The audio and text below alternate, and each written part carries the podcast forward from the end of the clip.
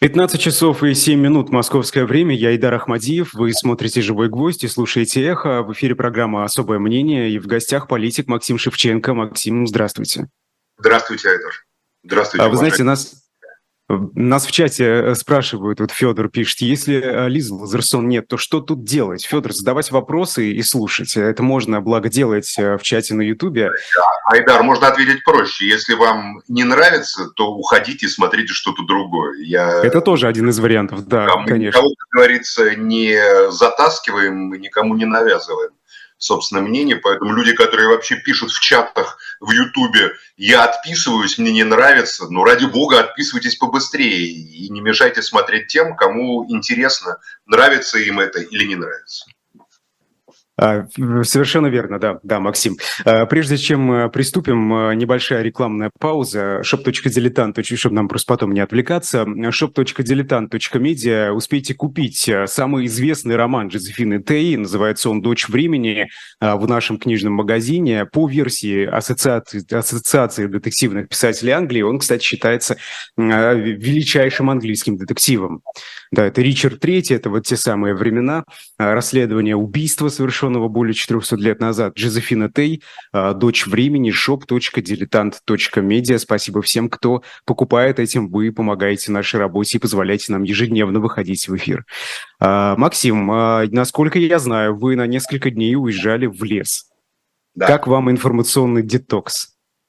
Отлично просто как я процитировал в своем канале Макса Атакует Эрнста Юнгера, одну из моих любимейших его работ «Уход в лес», Уход в лес – это уход в пространство свободы, в пространство самого себя, в пространство внутренней работы, и поэтому просто прекрасно. Всем рекомендую. Во-первых, прочитать эту книгу Эрнста Юнгера «Уход в лес». Она гиперактуальна в наши времена, поверьте, гиперактуальна. А во-вторых, э, уйти в лес. А, да, ну информационный детокс а, многим нужен. Да. Это правда. Э, хорошо, а, Максим, вот вы вернулись э, в, в мир, да, вот в этот информационный, наверняка уже почитали все, что тут э, произошло за эти дни. Что вот, что вот вас удивило? Вот что, или все так же, все продолжается как было, ничего нового? Удивило? Меня удивила покорность людей, которые позволяют делать с собой все, что угодно – Э, власть имущим и правящему капиталу, который позволяет себя стравливать, заставлять убивать друг друга, ненавидеть друг друга, для того, чтобы где-то кто-то получал сверхприбыли и получал э, какие-то там э, преференции при торговле газом, зерном, аммиаком, э, редкоземельными металлами или еще чем-то.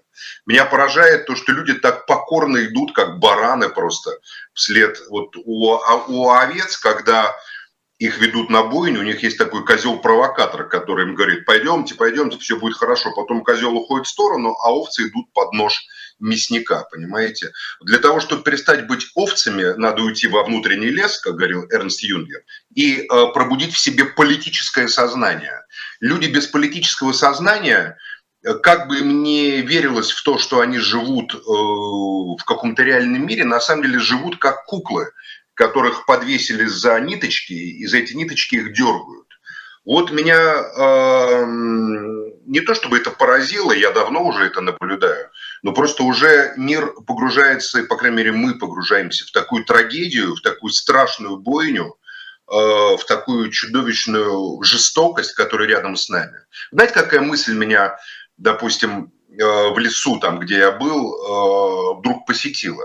Смотрите, помните, когда какой-то сгорал э, бар, там какой-то хромая лошадь, помните там, да, или что-то еще, да. или торговый центр «Зимние вишни» в Кемерово, объявляли общенациональный траур. Там были жертвы, погибли люди, да, или когда самолет разбивается, объявляет траур. Каждый день сейчас убивают десятки людей.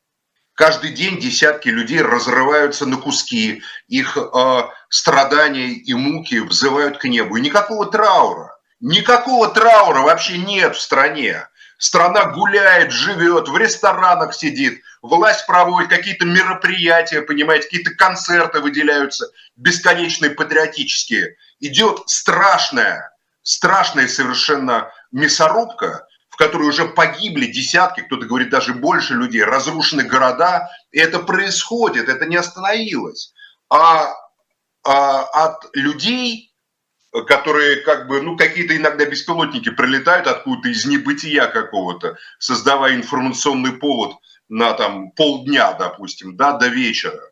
Но во всем остальном э, никакого траура, вообще никакого траура. Все живут так, как будто э, ничего не происходит, а, а где-то там, на какой-то окраине, где-то там вот далеко, понимаете, вообще за пределами жизни, там, как говорится, да, какой-то ужас, который мы видим в телеграм-каналах, которые, на которые накладывают музыку, там, веселую или грустную, или какую-то такую рок-музыку. Под эту музыку людей сжигают крупным планом, убивают крупным планом, разрывают гранатами, расстреливают, закалывают. Иногда более жестокие видео мы видим, понимаете, с обеих сторон причем, к сожалению.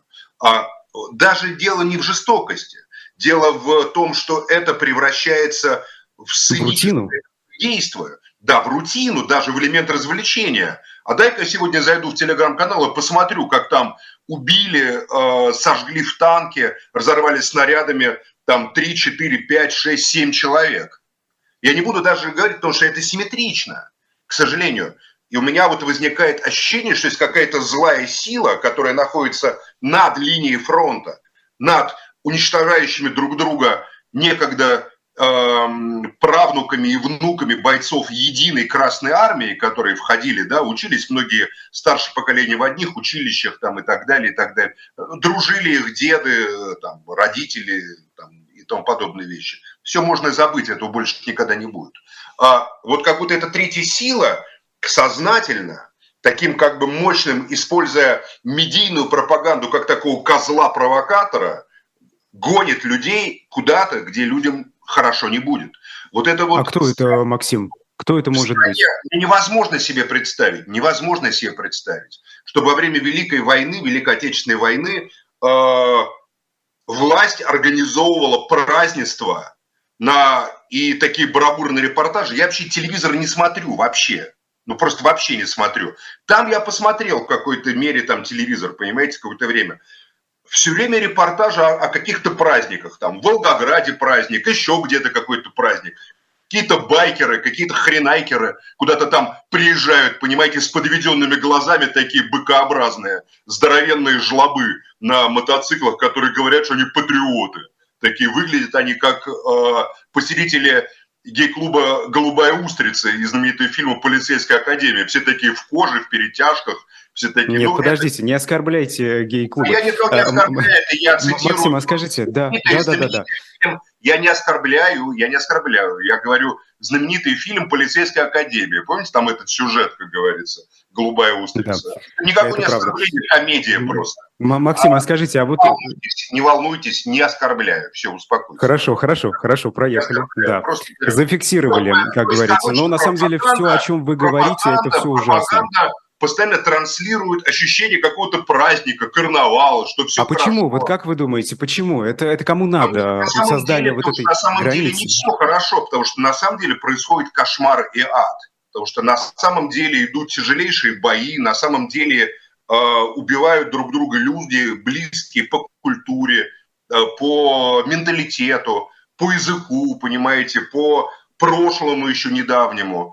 А, и а, если ты начинаешь это осознавать, то ты не можешь улыбаться просто, ты не можешь радоваться, ты не можешь жить такой вот, ну, конечно, нас радует там улыбка ребенка, там, или, понимаете, взгляд любимой женщины, там, или, я не знаю, там, внезапно пролетевшие на фоне голубого неба птицы. Есть моменты, которые как бы дают э, душе такую легкость, какого-то отдохновения. Но в целом мы живем в аду.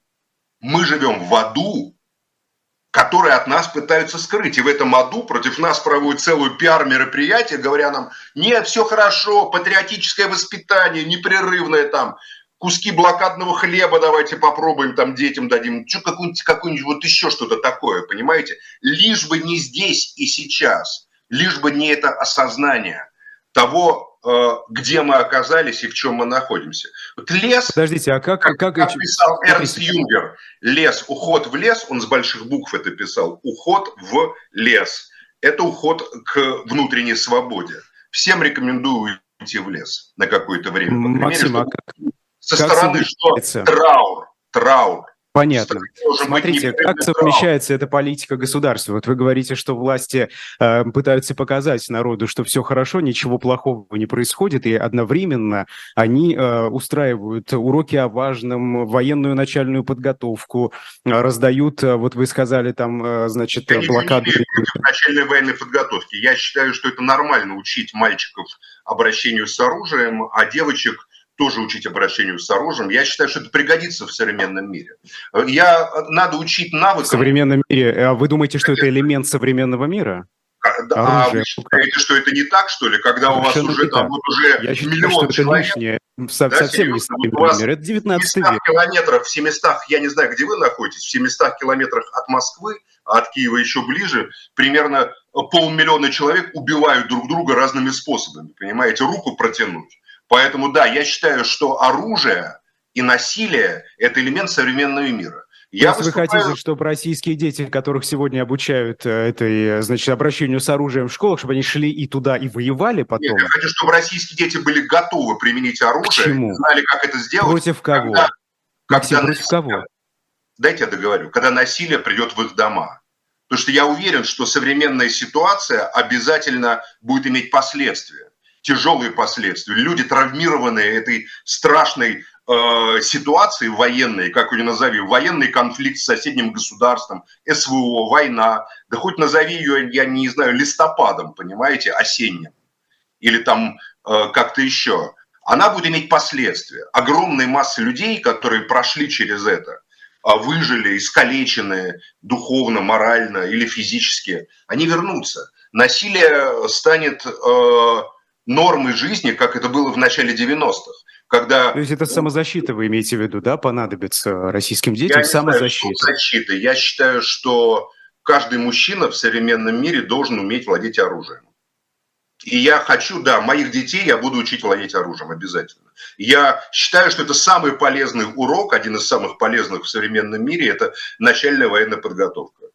Я не знаю, как там патриотическое воспитание. Тут сегодня те же самые люди, которые это все пишут, там какой-нибудь академик Чубарьян, например, сейчас я прочитал, пишет новый учебник истории про империю. Вчера он писал там про либерал, про либеральные ценности, потом писал про какие-то еще ценности, сейчас про империю, завтра будет писать опять про сталинизм и про коммунистический Советский Союз. Я даже не про вот это вот по ушам ездение патриотическое, а разобрать, собрать автомат, там, не знаю, там, увидеть как устроена растяжка и избежать этой растяжки, это очень полезные знания в современном мире. Очень полезно, да, да, убивать умеете. Нет, подождите, Максим. Останавливать кровь, подождите. останавливать а, кровь, накладывать швы да, на переломы. Вот это необходимо, но подождите. Вы не а? считаете, что мы должны делать так, чтобы современный мир был без оружия и убийств? Ну, конечно, я Они так не считаю, потому что в этом мире как раз в этом мире как раз все идет к тому, что правящие элиты создают частные военные компании, то есть организованные высокопрофессиональные сообщества э, за большие деньги служащих людей, профессия которых это убивать и э, осуществлять насилие. Насилие в интересах э, даже уже не государства, которое в, там, в старом 20 веке было воплощением идеи нации там, или чего-то еще, а в интересах просто тех, кто им заказывает музыку условно, кто э, кормит, условно говоря, вот этих силовиков, которые пошли в частной военной компании, тот их и танцует. Скажет им открыть огонь там по э, студентам и школьникам, откроют, за деньги они будут делать все, что угодно. Ну, наверное, там немало порядочных людей, которые скажут, нет, на это мы не подписывались, они откажутся. Думаю, что им скажут, что они нарушили контракт, и с ними поступят соответствующе. Поэтому в этой Это ситуации... не те люди, которых в советское время, например, обучали а, в школах а, время. разбирать, Советское... собирать. Это было прекрасно. Это одно из лучших воспоминаний, когда нас учили, у нас был прекрасный такой военрук, полковник в отставке. Естественно, было мирное время, этот полковник никогда не видел войны. Но это был настоящий офицер в отставке, уже пожилой человек. Мы над ним посмеивались, Сейчас я ему абсолютно благодарен. Его, наверное, уже в живых нет. Он учил меня и моих товарищей собирать, там, разбирать АК-47 или что там у нас было, а оказывать первую помощь. Очень полезно. Я помню эти плакаты там, если летят самолеты, лечь на спину, стрелять там или окапываться спиной э, к ядерному взрыву. Мы еще недавно полагали, что это все шутки, ха-ха-ха, зачем это надо? Ой, какой смешной совок. А оказывается, нет, все это надо. Оказывается, все это пришло... Надо для чего, Максим? Для того, чтобы остаться в живых. Когда вас грянет то, что к вам все ближе и ближе, и то, во что вы не верите. Вы имеете, я просто пытаюсь понять, от, угроза от кого будет исходить, на ваш взгляд? От тех, кто э, сейчас воюет на стороне России, вернется домой и будет э, творить ужасы? Все равно от кого угроза будет исходить моей семье и моим близким, и моим друзьям. Мне абсолютно все равно. Я Но считаю, вы анализируете, что... пытаетесь понять, от кого потенциально может быть? Я, не, я все прекрасно понимаю. Я считаю, что угроза в, в ситуации всеобщего коллапса исходит от любого человека с оружием, э, который... Вот государство, крепкое, сильное государство, это защита от хаоса, да? Но мы видели и в этим летом, 24 июня, когда у них все на грани там посыпалось во время этой репетиции, понимаете, так называемого мятежа в огромных кавычках. Понимаете, когда там э, без, безвольными оказались многие структуры, и когда выяснилось, что если бы хотели так называемые мятежники, они бы как дошли бы куда хотели, понимаете, в ГУМ, в ЦУМ зашли бы, купили бы себе вещей и обратно вышли бы, например. А, и никто бы их не остановил, я так думаю. А, поэтому мы прекрасно видим, что то, что называется государством, все эти миллионы силовиков, которые могут арестовывать, давать дикие сроки там блогерам за пару слов и э, журналистам там за высказывания, прессовать их, на самом деле не могут потенциально защитить нас от насилия, которое становится тотальным или рискует стать тотальным. Поэтому в этой ситуации, да, я выступаю за сильное крепкое государство и полагаю, что, э, к сожалению, современные элиты не могут это обеспечить. Мы это видим прекрасно, потому что они не управляют ситуацией.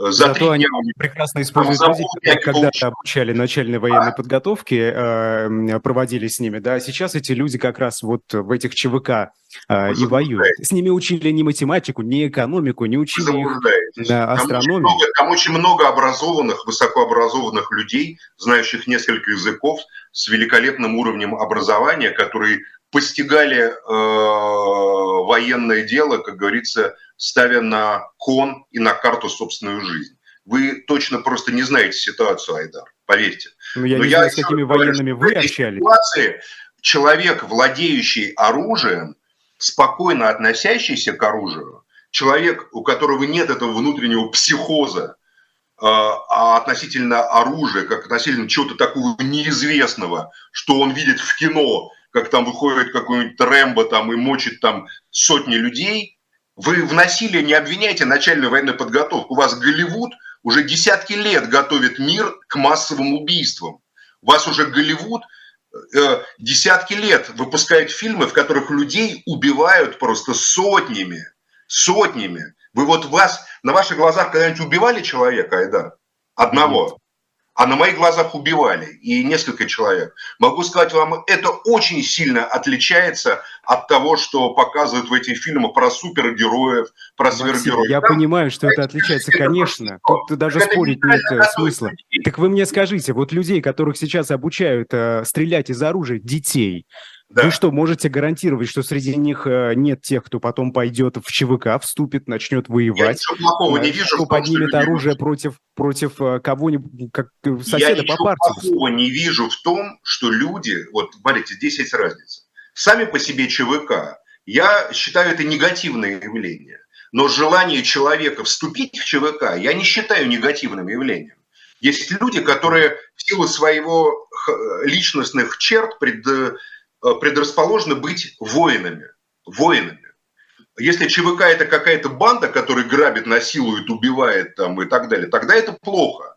В банду вступать не надо. Если это какое-то организованное сообщество людей, которое, да, вот как я уже сказал, по контракту будет делать все, что угодно, но вот я, я разделяю личное желание человека и то, что осуществляет правящие элиты.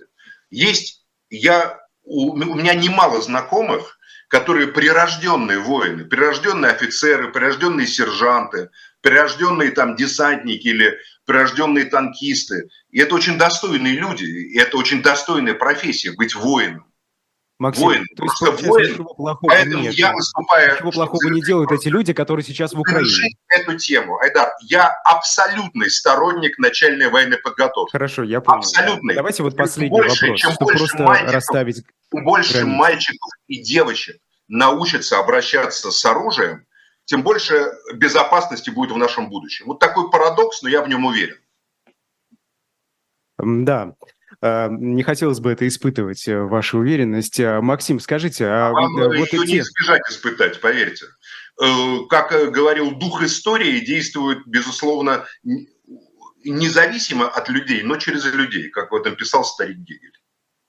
Те танкисты, прирожденные, как вы их называете, прирожденные войны, интересная формулировка, но эти люди, которые сейчас воюют в Украине, ну, добровольно, вот они прирожденные, как вы говорите, Конечно, они ничего да. плохого не делают. Сторон причем, там полно храбрецов. Нет, просто... сейчас, хорошо, да, мы, мы говорим да, про которые Россию, воюют, да, да, которые сражаются, очень храбрые. Ничего плохого в этом нет, что они там сейчас воюют, сражаются, Еще прирожденные войны. А, в самой этой войне нет вообще ничего хорошего, понимаете? Вообще ничего хорошего, на мой взгляд. Тогда что Но хорошего? Том, что люди делают свой выбор, люди делают свой выбор, предпочитают тюрьму, войне, предпочитают там еще чему-то. В этом нет ничего плохого. Так устроено было всегда человечество. И единственной попыткой решить проблему войн, создать мир без войн, был социализм. Но вы же против социализма. Вы за капитализм? Капитализм беременен войной. Айдар, беременен, запомните. В мире капитализма война неизбежна. Единственный способ избежать войн – это социализм.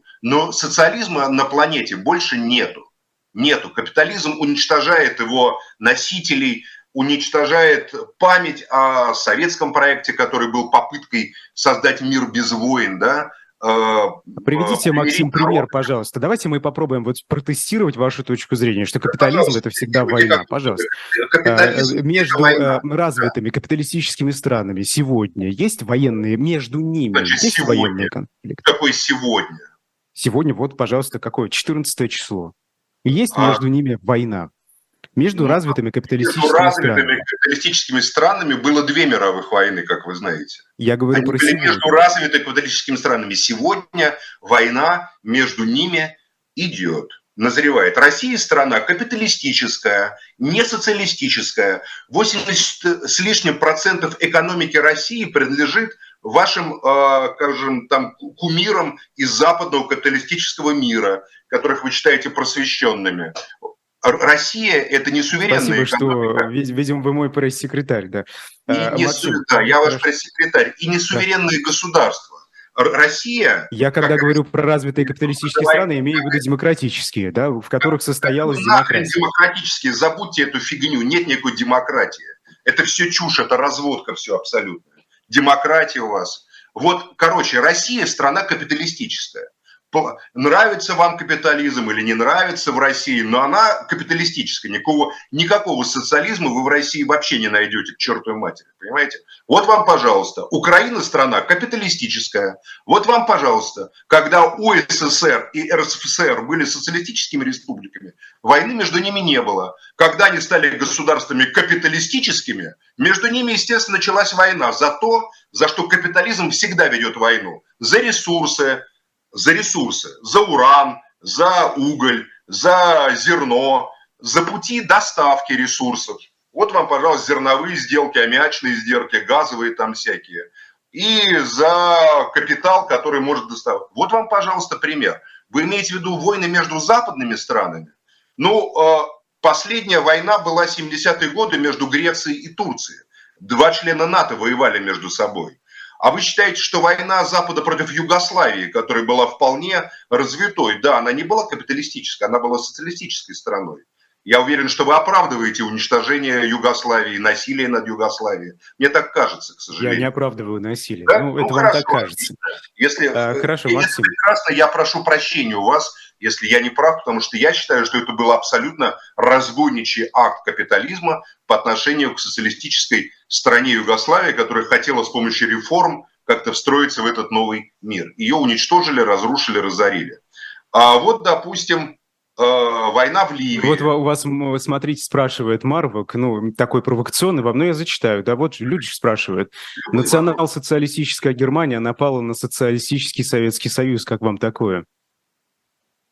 Ну, национал-социалистическая Германия к социализму, который Э, декларировал отсутствие войн, не имело никакого отношения. Германский национал-социализм строился на книге «Майн кампф» Гитлера, запрещенной в России. Эта книга, которую я, естественно, читал на русском языке с предисловиями Карла Радека, она издавалась для ЦК ВКПБ в 29 году ограниченным тиражом. Она декларирует войну, войну как способ борьбы наций народов по гитлеровской извращенной идеологии между собой. Война ей является сутью идеологии национал-социализма германского. Война, насилие, доминирование там, одной расы над, над другой и так далее. Поэтому человек, который задает такой провокационный вопрос, очевидно, просто не в курсе. Я, естественно, не буду советовать прочитать запрещенную книгу. Уж кто не прочитал, тот не прочитал, понимаете. Но э, поверьте, между идеологией национал-социализма, которая была абсолютно капиталистической, просто другого типа капитализма, допустим, нежели там э, американский капитализм, да, э, и советским, э, советским строем, в основе которого лежала советская власть, э, никакого капитализма в СССР не было сталинском, э, это были принципиальный конфликт между как раз миром капитализма авангардом которого была нацистская гитлеровская Германия, острием его, ударом, и миром альтернативы, социалистической, который был Сталинский Советский Союз. Нравится он вам или не нравится? Да, мы поговорим про Советский Союз э, в контексте того да. нового учебника, но после рекламы. А вам о прошлом говорить? Ну, давайте говоря о прошлом, будем говорить о ну, будущем. Ну, подожди, уч- учебник новый, настоящий. Давайте рекламный ролик, я потом читал. продолжим. Я как с Пастернаком.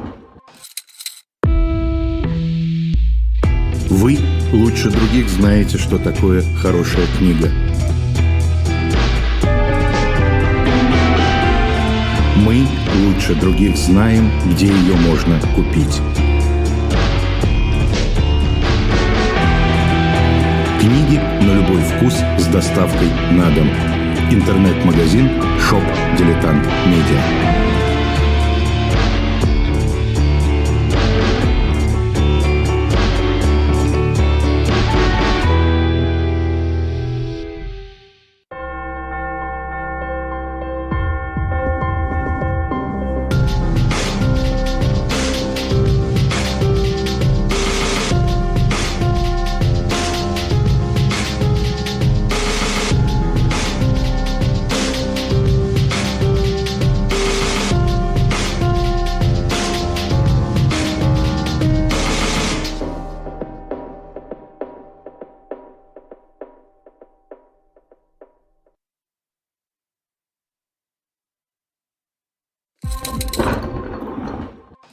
Мы продолжаем программу «Особое мнение». В гостях Максим Шевченко, я Идар Ахмадиев. Э, Максим, вот э, мы говорили с вами про начальную военную подготовку, бог с ней, э, но она ведется, в, знаете, вместе с идеологической подготовкой, начальной или нет, углубленной уже, потому что вот смотрите, с 1 сентября старшеклассники станут учиться по новому единому учебнику. Мы уже говорили, что там, как, как там, значит, и слово, определение слова «империя», переписано. Вот скажите, вообще что-нибудь, что-нибудь это изменит, этот, этот учебник? Нет, это ничего не изменит, его не будут читать так же, как никто не читал советские учебники в советских школах. По крайней мере, вот когда я учился, я не встречал человека, который бы читал эти учебники и на них ориентировался. Да, для сдачи экзамена, как бы мы знали, что на экзамене надо сдавать не то, что там ты думаешь про историю, а то, что там написано в методичках. Поэтому сейчас же вообще есть ЕГЭ. Какой учебник нахрен, когда э, будет ЕГЭ, это фактически как тест, где там говорить, империя это хорошо, там, условно говоря, плохо, нет. никак. Подождите. А вы, вы давно ЕГЭ смотрели? Ну как, вот это же не Вообще никогда тест. ЕГЭ смотрел. Я пред... Ну вот, а говорите, Максим, посмотрите да, ну, сначала. Вы, наверное, вот я, как человек, который сдавал ЕГЭ по истории, хочу вам сказать, что вот там-то как раз данные из учебника очень нужны. Это не только тест. Вот. Там есть части, где нужно писать да, То есть вам нужны данные просто для того, чтобы заполнить эту анкету. Понимаете, фактически это тест, которым является ЕГЭ. Для этого учебник и нужен. Но а, вы же задаете вопрос о другом. Мало ли какие книжки, на основании каких книжек формируются какие тесты. Вы задаете о том, а окажет ли этот учебник влияние на душу там, подрастающего поколения. Я вам скажу, нет, не окажет вообще ни в какой мере. Я уверен, что душу подрастающего поколения будет формировать улица. А на улице будут э, совсем иные понятия, не прописанные в учебниках. Иначе и быть не может, потому что в эпоху насилия, в эпоху отсутствия свободных, э, свободного обсуждения в публичном пространстве, улица становится для огромного числа э, молодых ребят и парней, и девушек главным учителем. Улица в таком глобальном смысле, как вот Путин сказал, мы выросли на питерских улицах. Да? Кто там по учебникам? У вас э, есть в великой русской литературе э, слова, которые описывают отношение в эпоху кризиса к учебнику. Вот, э, Горький, э, Маяковский сказал, мы диалектику учили не по Гегелю, понимаете? Толкнули нас идти под красный флаг года борьбы и дни недоедания. То есть реальность жизни, она всегда сильнее учебника. Пишет там Чубарьян, что он там не пишет. Я говорю, позавчера он был либералом, э, Вчера он там э, пытался втиснуть там КГБ в прокрустово ложе э, русской истории, государственность. Сегодня он империалист, послезавтра он еще там кем не будет. Да это кому это интересно вообще? Кто это? Да, Максим, ну смотрите, э, просто мы, мы с вами уже несколько раз были в эфире, и я примерно понял ваше, ну как бы понял ваше отношение к советской а истории. Вот военная подготовка, Союзу. а вот военная подготовка. Да, ну мы уже об этом поговорили. Давайте, да. Вот военная подготовка, способность собирать, разбирать автомат, владеть оружием, это ценная вещь, она не зависит Хорошо. от идеологии. Она вот смотрите, давайте про книжку. Э, Тамара. Идельман э, прочитала эту книжку за нас. А, спасибо ей э, за это. И она конспектировала. Вот я просто прочитаю, как она конспектирует, маленькая, маленький абзац. Советская власть была очень даже неплоха. Были у нее некоторые недостатки, например, иногда кого-то репрессировали, но на них внимание не заостряется. Подобные события просто упоминаются между прочим. А в целом все было отлично. И была отличная страна для, под названием Советский Союз, где процветали наука и искусство, где жить было хорошо, разве что пломбир авторы не упомянули. Вот эта часть учебника... Папа которая, кстати, Тамара Эдельман, Натан Яковлевич Идельман выпускал свои книги про декабристов по истории. Вряд ли его книги в современной России пользуются таким спросом, как его не пользовались в страшном тоталитарном Советском Союзе, понимаете? А, поэтому, а, да, я считаю, это правильная оценка. Советский проект был очень интересный проект, сталинский советский проект. Он был проект создания нового человека, формирования человека. Был в духе жестоких идей конца 19-20 века, которые сочетали в себя и э, историзм такой, который сделали основой политикой, и веру в сверхчеловеков, возможность формирования сверхчеловека, то есть такое нитшанство, и э, экономизм, одним из проявлений которого был марксизм, да, который полагали там, что стоимость, экономика, деньги являются основой всего. Это была эпоха модерна, когда идеи и попытки объяснить мир с помощью разума или сформировать будущее, образ будущего с помощью разума и воли, объединяя людей, они э, доминировали в эпохе. Вот в ту эпоху, конечно, Советский Союз был э, самым интересным проектом, когда периферийная страна с толпами, миллионами рабов, неграмотных, необразованных рабов, которым э, никакого будущего просто не было. Иначе мы скажем, что русская литература, которую так хорошо значит, Тамара Натанна владеет, она ее, что, она врала. Но русская литература не врала.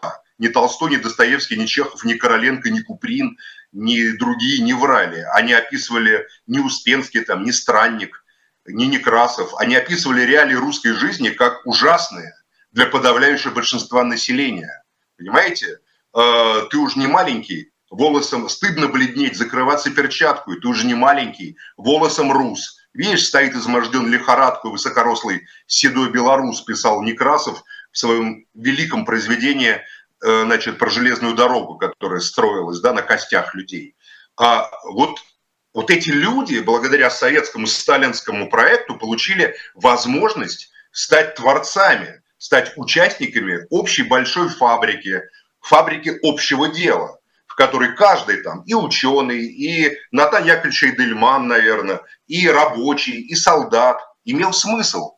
имел смысл как часть общего дела. Это можно критиковать с позиции э, Прудона, с позиции Бакунина, с позиции, там, я не знаю, там, Каутского, социал-демократии или с позиции капиталистического мира. Но это был один из проектов. Этот проект для страны обернулся тем, что огромные массы людей из таких серых завшивленных крестьян превратились в победоносных солдат Красной Армии, которые в 1945 году э, на технике, в основном, которая была создана ими, на заводах, которые они построили сами или эвакуировали, хотя была и американская, естественно, помощь, за что огромное спасибо народу Соединенных Штатов, там, и еще там британская помощь, но они не определяли там, в целом. В какой-то момент, естественно, они сыграли положительную роль в 41-42 годах. Роль. Хорошо. Да, положительную роль, когда помогли, как говорится... Отличная оценка от вас этой помощи. Максим, скажите, пожалуйста, а, те люди, вот, вот на тех людей, которые, на тех людей... Меня, пожалуйста, я закончу свою мысль. Но в целом, а, да, вот солдаты 45 -го года – это и офицеры, это сверхлюди в какой-то мере. Потому что если посмотреть какими были русские крестьяне-солдаты в 16 году, ломавшие шапку перед царем-батюшкой, и какие были солдаты, которые кидали немецкие знамена к подножию мавзолея, вот вам, пожалуйста, вот вам результат. Это были люди, которые построили современные города. До сих пор сталинские дома – это самые лучшие дома, понимаете? В тех городах, где их успели построить до того, как придурок Хрущев пришел и начал свои эксперименты проводить, идиотские, уничтожившие советский проект в итоге. А вот в чем дело. Репрессии... Да, да, только в этом, да, Максим, конечно, Нет, только в этом. А откройте глаза, посмотрите репрессии, шире на других людей, которые пострадали от советской Репрессии это жуткое и тяжелое дело. Репрессии – это жуткое и тяжелое дело. Политика вообще беременна насилием. Репрессии, скорее всего, я был бы репрессирован в те годы, скорее всего, я погиб бы, наверное. Моего деда дважды арестовывали, понимаете. Однако он прошел войну, вступил в партию в 42 году на войне, будучи офицером. И, как говорится, до конца жизни, родившись белорусским крестьянином, умер там профессором, зная семь языков, Гумбольд университет Берлинского.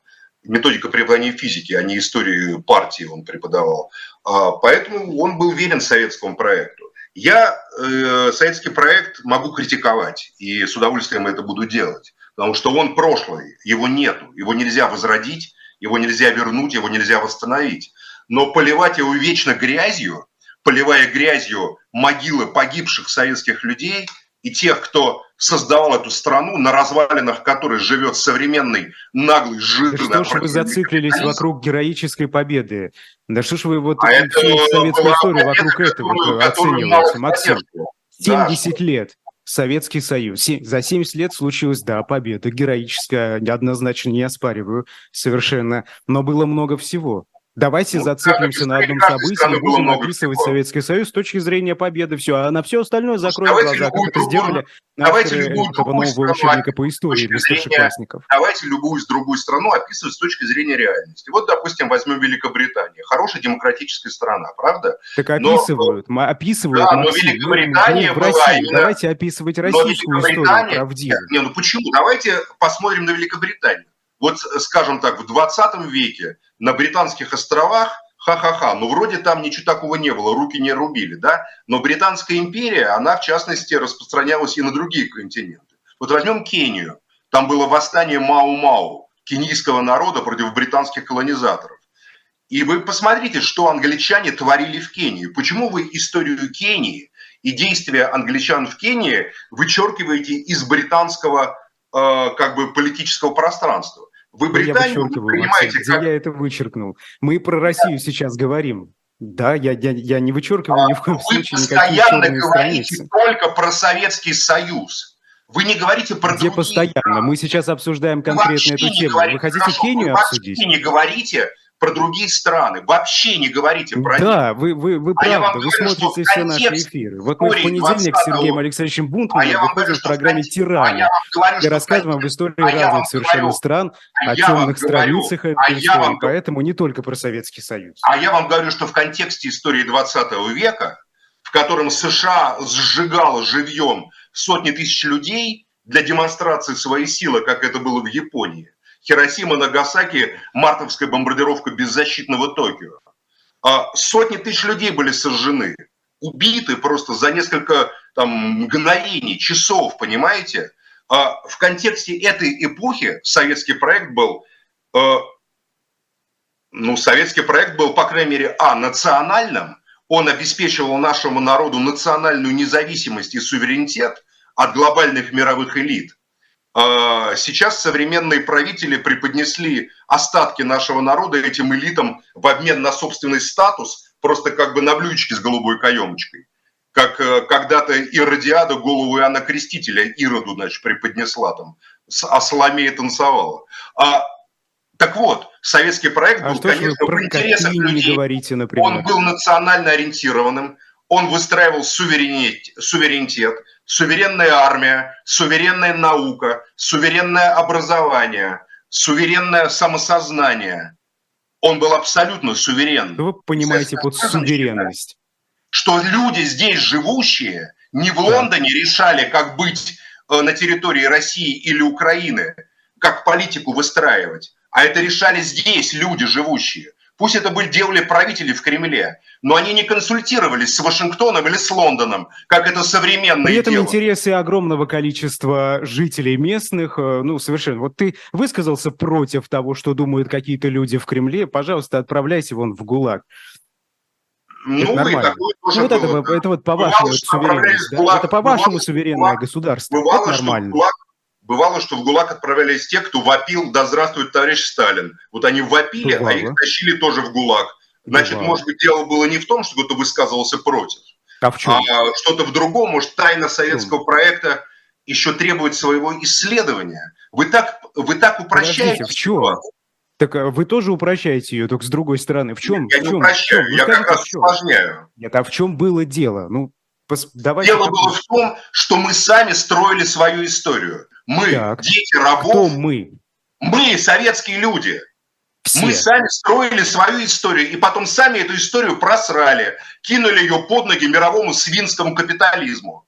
Наши партийные... Вы, я думаю, вы скажете мировому правительству, я уже... Мировому свинячему, свинячему, поганому мировому капитализму, который ничего хорошего моей родине не принес, кроме войн, в которых сегодня внуки и правнуки бойцов Красной Армии убивают друг друга. Это следствие капитализма. А, так они виноваты. Они да, виноваты. конечно, да, конечно. В том, что сегодня Виноваты происходит. Партийный руководитель Ельцин и вся эта шушера, который Горбачев... Как вы перекликаетесь с Алексеем конечно, Навальным? Да. Они предали Вы читали исповедь Алексея Навального, Причем Максим? Алексей Навальный?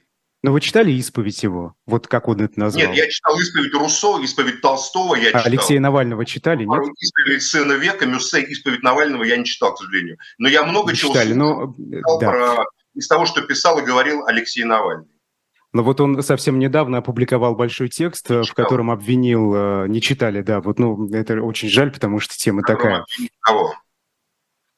А, да, хорошо. А, Кого обвинил? Вот... Кого обвинил?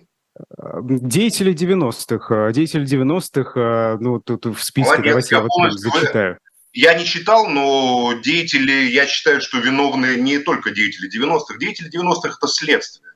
Виновны Хрущев, Каганович, Маленков, Молотов, Микоян, примкнувший к ним Шипилов, виновен Брежнев и все его политбюро, виновен Андропов, виновен Косыгин, виновен Тихонов, виновен Горбачев, виновны все члены политбюро Горбачевского, Э, Горбачевской эпохи. Виновны все люди, которые брали ответственность за жизнь и судьбу советского народа, а потом просто предали советский народ, предали и кинули его. При этом я не люблю, допустим, какие-то аспекты Советского Союза, многие, я не идеализирую его совершенно. Но я точно знаю, что переворот совершила партийная верхушка. И эти люди, которые это сделали, гнусные предатели и подонки. И нет им прощения. А не на этом свете, а Сталин, а Сталина они, скорее всего, убили 5 марта 1953 года. Нет, я Что не про его убийство, я Сталин, про его деятельность. Сталина на крови, в тяжелейшей борьбе проект, в центре которого был новый человек, советский человек. Им не нужен был новый человек, который может э, формировать советы, органы местного самоуправления. Вот вы не читали наверняка вопросы ленинизма, сталинские лекции. А Сталин описывает, что такое диктатура пролетариата. В центре ее стоят, в да частности... читали. Э, Максим, ну, читали, хорошо, ну вот скажите, скажите, пожалуйста, нет, а вот вы, вы просто так всех... Подождите, Айдар. Что? Вы читали «Вопросы ленинизма»? Такой сборник сталинских статей. Сборник, ну не полностью, конечно, там объем большой, но в целом да. Вы читали лекции об основах ленинизма? Ну, допустим, а, читали. Да. Вот он пишет, диктатура пролетариата, там государственное строительство опирается на советы. В итоге для формирования советов необходимо создание нового человека. Не просто необразованных людей, а новый человек, который могли бы оппонировать э, партийной верхушке. Вот после смерти Сталина партийная верхушка все уничтожила. Расстрел в Тбилиси 1956 года, восстание студентов и рабочих за советскую власть, первое преступление, второе Новочеркасск, и дальше партийный переворот, который логично привел Горбачеву и Ельцину. Что тут удивляться? Ну, при Сталине они все было в целом нормально. Да, советы функционировали Нет, как надо. Люди была война, приходить. была война, да. был голод, была ссылка народов, были страшные события, которые были во всех абсолютно странах больших в 20 веке. Поэтому это нормально. Ну, тогда мы не будем об этом говорить, да, раз это везде было. Нет, мы будем говорить обо всем, Айдар. Вы мне не навязываете свои эти либеральные штучки. Мы будем нет, ну подождите, всем. какие либеральные Я штучки, для меня, Максим? Для меня нет запретных тем и нет запретных да. мыслей. Вот Я вы готов... говорите, э, не надо поливать э, фекалиями историю Советского Союза. Как только кто-то вспоминает этом, про я этом репрессии, про... Я при этом не запрещаю вам поливать ее фекалиями, но я имею право сказать, что это делать не надо. Но поливайте, пожалуйста, потому что каждому будет... Нет, давайте мы... Нет, надо оценивать, как это было на самом деле, а не закрывать а глаза знаете, на... Как это было? Вот вы а человек, вы знаете, который... как это было? Я думаю, нет, я не знаю, я думаю над этим. Я разговаривал с людьми, я застал многих людей, э, стариков, которые были по обе стороны фронта. Я даже в Париже э, в начале 90-х с власовцами старыми разговаривал. Я хотел понять, как все устроено. В отличие от вас, Айдар, я мне вот, к сожалению, уже много лет, или к счастью. Э, я поэтому знаю, я могу оценивать многие вещи э, с точки зрения, в том числе, личного опыта. Я шел всегда с большим любопытством. А да. Если Вы согласны с тем, что в учебнике истории говорю, для школьников... меня, пожалуйста, не перебивайте мои мысли, когда я их еще пожалуйста. не закончу. Пожалуйста, Если Максим. я видел, что что-то противоречит моим взглядам, я не бежал от этого, а наоборот шел, чтобы выяснить. Может быть, это противоречие правильные, а мои взгляды заблуждаются. Это правильное а, противоречие. Нет, подождите, это, это правильно. Сомнение то, что я думаю. Давайте я вопрос. Чувствую, что советский проект, сталинский проект, был единственным суверенным, национальным проектом формирования независимого от мирового капитализма, от системы мировых элитных отношений проекта э, государства, которое существовало на богатейшем пространстве Евразии, которое пыталась устранить э, неравенство экономическое и социальное между людьми, которая пыталась всем людям дать равные возможности, независимо от наличия пачки денег у них в кармане и того, что им пап с мамой оставили там, понимаете, и так далее. Возможно, это была утопия. Даже скорее всего, что это была утопия. Но, как ни странно, именно эта утопия является национальной идеей моего русского народа. Мой русский народ, которому я имею честь принадлежать, это не народ государственник, который любит государя-императора или какую-нибудь еще там хрень царя или кого-то еще там. Это народ, который мечтал о воплощении царства справедливости на земле.